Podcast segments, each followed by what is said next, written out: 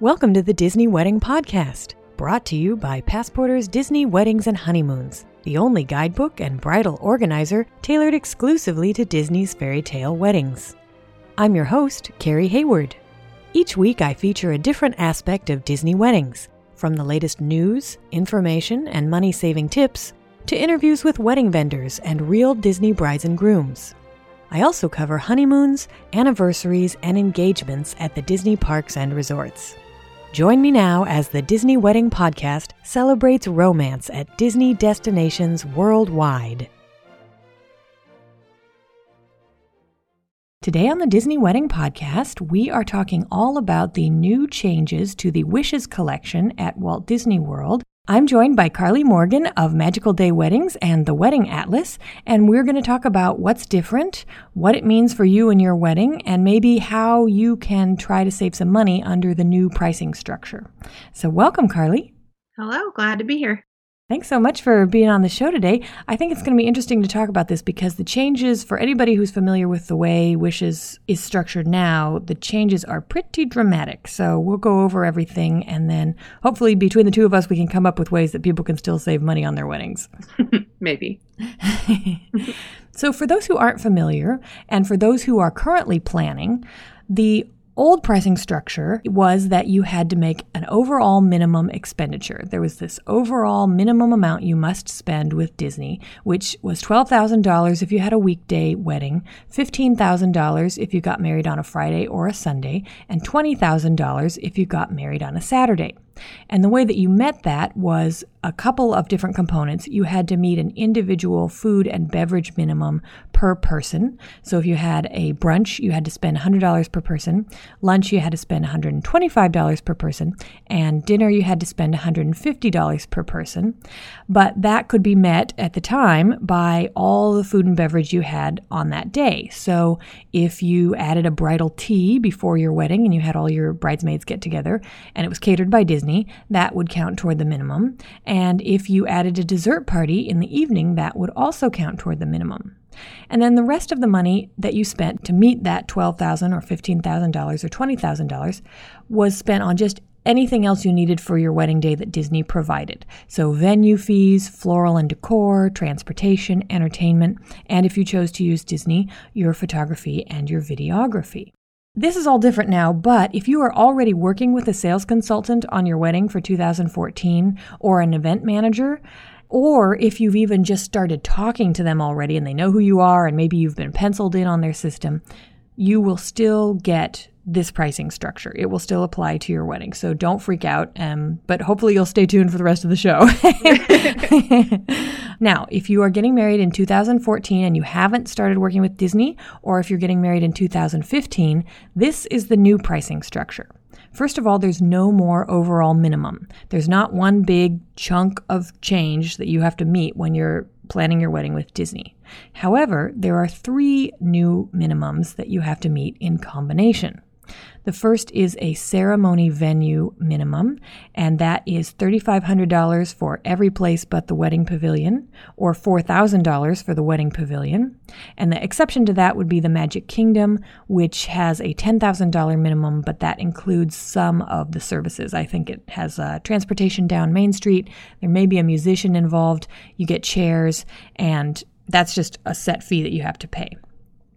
The next minimum that you have to meet is a per-person food and beverage minimum for adults, $125 at brunch, $150 at lunch, and $175 at dinner. But the most important change here is that these minimums now may only be met by food and beverage that you have for your pre-reception and your reception. So if you do a dessert party, it doesn't count. If you do a bridal tea, any other catered event, if you use one of their conference rooms and you have to meet a $500 food and beverage minimum while you're getting ready, doesn't count. Only your pre-reception food and beverage and your reception food and beverage will count. And then the third minimum that you have to meet is what they're calling an enhancement minimum, and it ranges from $5,000 to $10,000, depends on the day of the week. So if you're getting married Monday through Wednesday, it's $5,000. If you're getting married Thursday, Friday, or Sunday, it's $8,000. And if you're getting married on a Saturday, it's $10,000. And what counts toward the enhancement minimum is basically everything else you get from Disney, including the fees for those things, but not the taxes or the food service charges. So if you're paying, say, a bartender fee because they estimate that your bar will reach less than $500, or if you're paying floral move and set fees, those would count toward your minimum. The ceremony fee, however, does not count. So your reception venue fee would count toward the enhancement minimum, but the ceremony fee, that's that separate $3,500 or $4,000, and it does not apply to the enhancement minimum. Now, the other trick is all of these things have to be for the reception or the pre-reception only. So if you're having an Illuminations dessert party, the viewing fee doesn't count, the food and beverage doesn't count, the floral and decor don't count. Basically anything for any other event besides the reception and the pre-reception doesn't count toward this enhancement minimum. And we're going to talk about this more in a minute, but that's what's going to make it so tricky now to meet these new higher prices. Technically, the new overall minimum, if they still had one, would be $11,000. That's the absolute cheapest you can have a full Wishes wedding. You would have to have only 20 guests. You would have to have a brunch on a Monday, Tuesday, or Wednesday. Theoretically, you could do this. And that's before taxes and service charge, but that's the number. Now, it could go as low as $7,500 if you did your ceremony off-site, because then you would just be paying for the reception and meeting those food and beverage minimums and the enhancement minimum.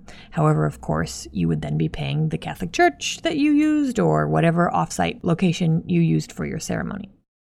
Now, it seems like the biggest loser here is Thursday, because Thursday used to be part of the week and you got all your lower food and beverage and your lower everything else. Now, Thursday's lumped in with Friday and Sunday, and they've gone up too. So whether or not you're able to keep your wedding at the price that it would have been before depends a lot on what day of the week you're having. Okay, so let's look at some examples. Let's take a 40-person wedding, because that's a pretty good average attendance rate for a destination wedding. Say you have a 40-person weekday brunch. You're not using the wedding pavilion. You're looking at spending a minimum of $13,500 versus $12,000 before, or technically $10,000 if you got in on one of the specials that they offered, and they've been doing that for the last couple of years. Now, if you take the same 40-person event and you have it on a Thursday or a Friday or a Sunday at lunch and you use the wedding pavilion, you're looking at $18,000 versus $12,000 before or $15,000 before. And then if you take those same 40 people and you have top-of-the-line Saturday night dinner, you use the wedding pavilion, you're looking at a $21,000 minimum versus the old $20,000 minimum. So in that case, it's not that much difference. The difference comes when you have a higher guest count. And we've always said, you want to cut costs, keep your guest count low, but now it is imperative. So if you had a 125-person wedding on a weekday for a brunch, not using the wedding pavilion, you're looking at $24,125 versus theoretically a $12,000 minimum before. I mean, that was the absolute bare minimum you had to spend with them, but I don't know if anybody was ever able to have a 125-person. I don't know that wedding actually exists. Yeah. Because I certainly have not seen it. But I think when you're just roughly doing the numbers, you're like, oh, yeah, I could totally do that. Yeah. So same 125-person event. You have it on a Thursday, a Friday, or a Sunday at lunch, and you use the wedding pavilion. Now you have to spend at least $30,750 versus that $12,000 or $15,000 from before. And if you have a 125-person event on Saturday night at dinner and you use the wedding pavilion, you're looking at spending $35,875 versus the $20,000 before. Well, and again, I'm wondering if this is just reflecting the fact that this is actually closer to what people were paying for that many guests anyways, because everybody was sort of fooled by that mirage of these low numbers that Disney was putting out as a minimum, when in reality, I think a lot of brides were actually paying quite a bit if they had a lot of guests. So in a weird way, this new system, because you can immediately see, okay, I have this many people on my guest list, multiply it by this number, this time of day, like boom, there's your number. It might be a more transparent and therefore almost a better way to calculate what you're actually going to be paying to Disney. The problem here is that one, it's going to be a whole lot of sticker shock because these are big numbers, and two, with the prices having gone up, I'm still not totally sure that this is, going to be seen as better by most of the brides that are listening. Exactly. And I think you're right. I think it's definitely more realistic. And I'm sure Disney was constantly frustrated by people calling up and wondering why they couldn't have a 125-person Saturday night wedding for $10,000. But for those of us who do budget down to the penny and work every angle and try to make it happen, because otherwise we would not even be able to have a Disney wedding, that's no longer an option. Like, there's no way you can just serve sandwiches or something. There's absolutely no way you can whittle it down to as low as it was before. Right. The increase in price for the ceremony venues, I think, is going to knock out quite a few budget brides, because the fact that that is just, there it is, there's no wiggle room, any decorations or anything you want is going to be on top of that. That is a huge chunk now of what you're going to be paying out to Disney. Now, you and I both got married about 5 years ago, so it's normal that prices would have gone up since then. But in 2009, when I got married at the Wedding Pavilion, and we paid $2,500. And we were there for about a half an hour, if you count all of the time it took for people to go in, sit down, watch us get married, and then for everybody to shuffle back out again. And at the time, I thought that $2,500 for 30 minutes was quite a bit of money. Now, $4,000, I mean, I'm not sure. I think that we probably would have changed venues if that had been the price back then. And, you know, inflation, all that, you'd expect prices to go up, but that is a big leap. Well, yeah, because a year ago they went up to $3,000 for the Wedding Pavilion and $2,000 for every place else. And now here it is only a year later, and they've basically doubled since 2 years ago.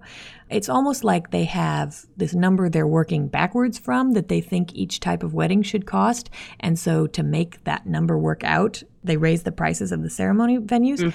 With the resorts, you can kind of see how it's justified, because now you also get either a guitarist or a violinist, and you get a sound system. And sound systems cost at least $1,000 outside, and the guitarist and violinist have gone up to $600. So you can kind of almost see where that number came from.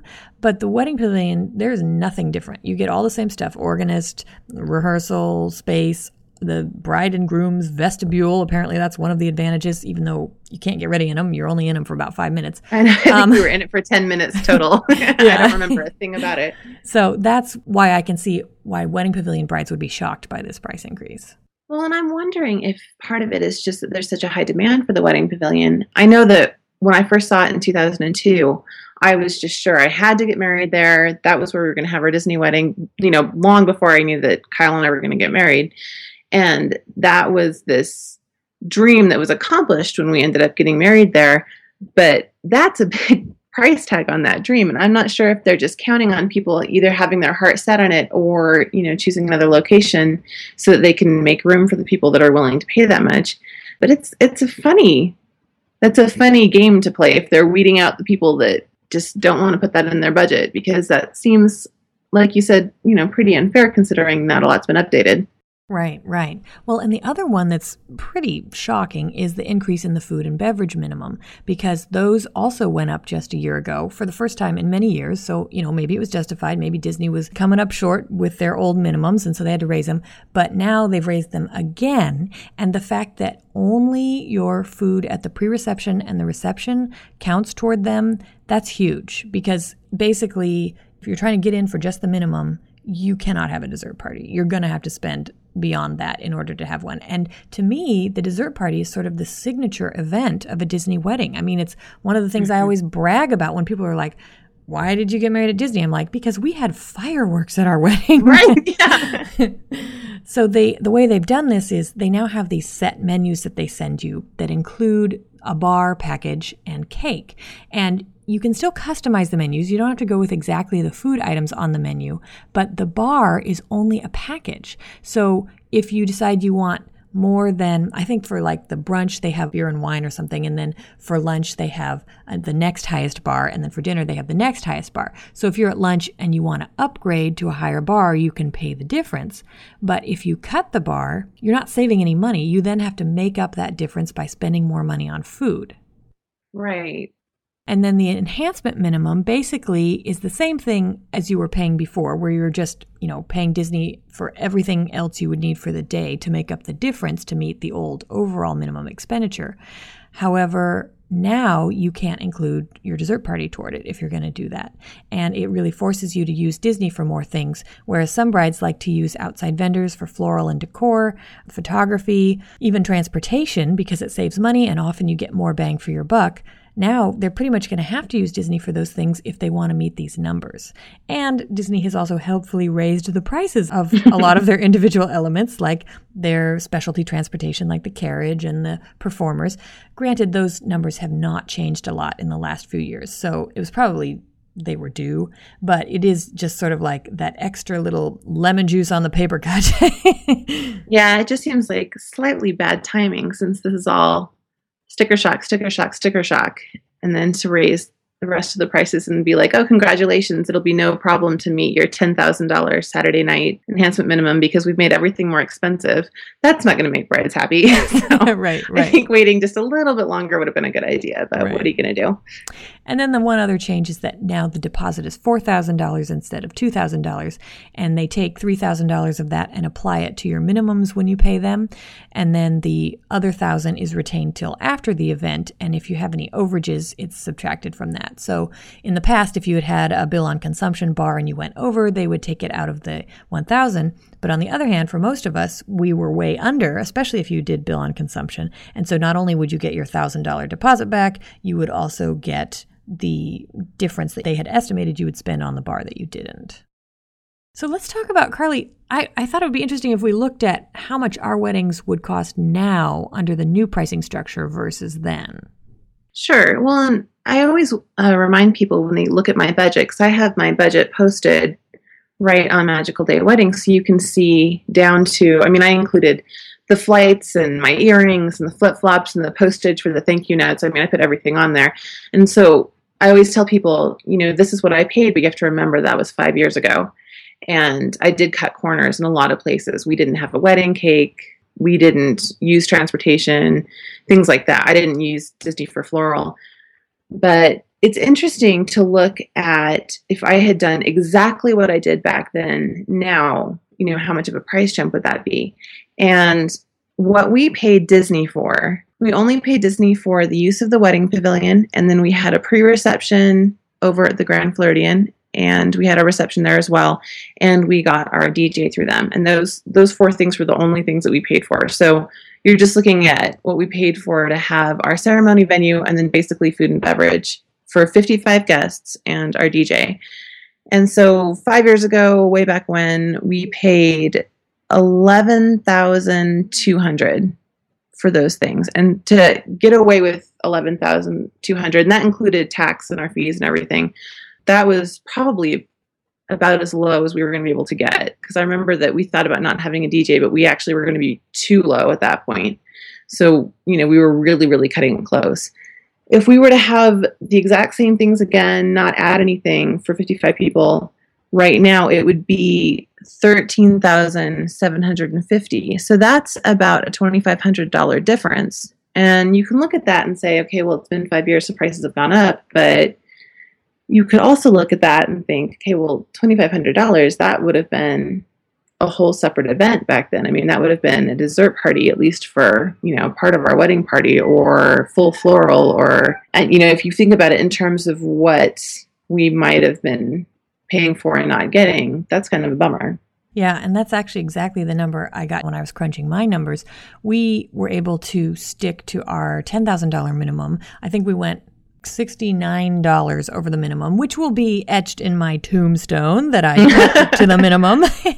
And so at the time, so we paid, $10,000 plus $69, and then whatever the taxes and service fees worked out, because those do not count toward your minimum. So, but if we did it now with the same guest count and everything and these new enhancement minimums, we would have to spend at least $12,750 before the dessert party, because our $10,000 included a dessert party. And now, since it doesn't apply, we would have had to add a bunch of stuff we didn't want, like floral and decor, in order to meet the minimums, and then add the dessert party on top of that. So suddenly our $10,000 wedding is a $15,000 wedding. Well, and it's, if you look back, you got exactly the floral that you wanted by doing it the way that you did it. And it's sad to think that not only would you have had to pay for something that you didn't want, but you might have ended up with something that didn't quite fit as well as what you had. Right. And so I'm sure Disney is counting on the fact that most brides who come to them don't know anything about the Diz boards or the various groups of brides who get together and talk about this kind of thing, like we are doing now. And they will simply look at the prices and say, okay, that's the cost of doing business with Disney.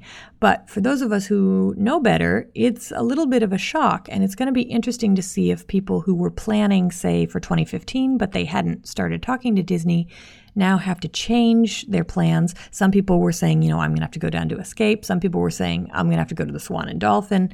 It'll be interesting to see what the result of this is. Fewer dessert parties, maybe? I don't know. Well, and I'm going to be really sad if the result is just fewer Disney events in general, especially if it's fewer Disney events for people who really love Disney, because part of what's happening here, it's sort of like the fact that there's such a high price for the Magic Kingdom. Part of that is that, you know, with the park and everything, it's complicated. But another part of that is that the Magic Kingdom is like, that is the Disney wedding place. When you tell people that you're getting married at Disney World, they see you standing in front of the castle. That is the immediate assumption. And so they're charging a lot so that you have that big shot in the arm of Disney. And what they've raised the prices on here, what we're looking at, and you're talking about the prices going up for the Wedding Pavilion with that window that looks out on Cinderella's castle, you know, in the far, far distance. And then you're talking about dessert parties, about being in Epcot with your wedding guests and having the fireworks go off and those, you know, little Mickey-shaped Rice Krispie treats and all of that Disney magic. If they keep raising the price tag on it, they're going to be turning away people who really, really love Disney but just can't afford it. And I don't think that those people are then going to want to fall back on a location that they're not that familiar with, if that was their motivation. And I'm going to be sad if we see less of those or fewer events from those people, just because I feel like that's a big part of the bride community is the people that are just diehard Disney and they want that pixie dust. Exactly. So, Carly, let's see if we can brainstorm some alternatives now, either other locations where people would want to get married or ways for them to save so they can maybe still afford a Disney wedding in 2015. Well, one of the most obvious ways to save is to carefully plan when you're having that wedding. Obviously, Saturday night weddings might not be in the budget for a lot of people. And even though that is classically the best time to have a wedding anywhere, just because people are off work, etc., you have to remember that if you're having a Disney wedding, most of those people are traveling. So, you know, the chances that they were going to go to work on Monday anyway, probably a little bit slimmer. If you had that Monday morning wedding versus a Saturday night wedding, I mean, that's a much lower minimum. And I always like to point out to people that airfare prices are cheaper on Saturdays and Tuesdays. So if you were going to have a wedding on a Sunday or a Monday, people could fly in on a Saturday and leave on a Tuesday, and they'd save that much more on their airfare. And then they would just buy you much bigger wedding presents, I'm sure. Exactly. Other things that you can do, I mean, keep your guest count low. I mean, that's going to be the biggest thing now. Yeah, I think that that's probably number one. That's the toughest thing for people when they first get engaged, because you start out with that guest list that includes everybody that you've ever met and all of your family. And a lot of people just can't do that. Right. Luckily, though, because it is a destination wedding, and while Disney says that they have a higher response rate than most destination weddings, I still do mostly see that people who start off with, like, we invited 75 people, and then you get 6 months out and maybe only 50 people are going. And then sometimes at the last minute, it's like, everybody canceled and now we have 20 people. So not that that happens to everybody, but it is easier, A, to invite fewer people because you can just say, hey, it's a destination, and B, to get those people to drop out because it's a destination wedding. Well, and to be honest, sometimes you just have to be a little bit mean, because we were one of those very lucky couples who invited 40 people and we ended up with 55 guests because people RSVP'd or let us know that they were so excited about our wedding who had not originally made that guest list. And then at the end of the day, I have to admit that I had sort of a bad bride moment where one of our groomsmen RSVP'd with his girlfriend who we had not met and had not invited. And her coming versus her not coming was a $125 difference. And at the end of the day, that was just enough for me to make that phone call to say, haven't met your girlfriend, she's not wanted. So I got to have a really classy moment of uninviting somebody who was attempting to come to our Disney wedding. Well, but they put you in that position by doing something that's rude by etiquette standards. Right. And so I didn't feel all that bad. And to be fair, they broke up a couple weeks after we got married. So I'm glad that she wasn't there for our big day.